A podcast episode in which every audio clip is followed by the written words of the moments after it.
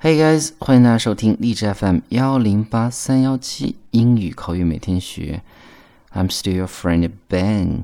今天呢，给大家带来一个故事，大家都应该听过小红帽的故事。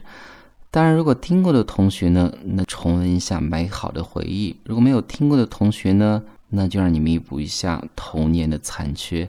但这一篇故事呢，我们分为两个部分来讲。今天呢，是这一故事的上半部分。OK，let's get started。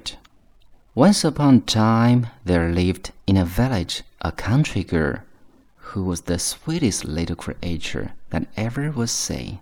Her mother naturally loved her with excessive fondness, and her grandmother doted on her still more. The good woman had made for her a pretty little red colored hood, which so much became the little girl that everyone called her Little Red Riding Hood. One day, her mother, having made some cheesecakes, said to her, Go, my child, and see how your grandmother does, for I heard she's ill.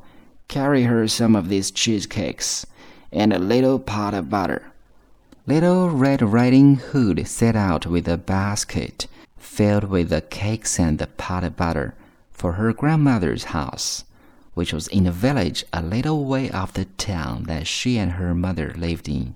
As she was crossing a wood which lay in her road, she met a large wolf, which had a great mind to eat her up, but dared not, for fear of some woodcutters who were at work near by.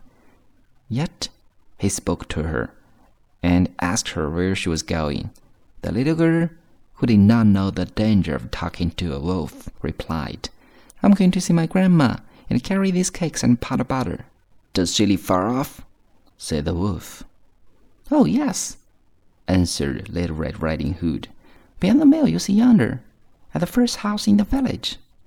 Well, said the wolf, I will take this way, and you take that, and say which will be there the soonest.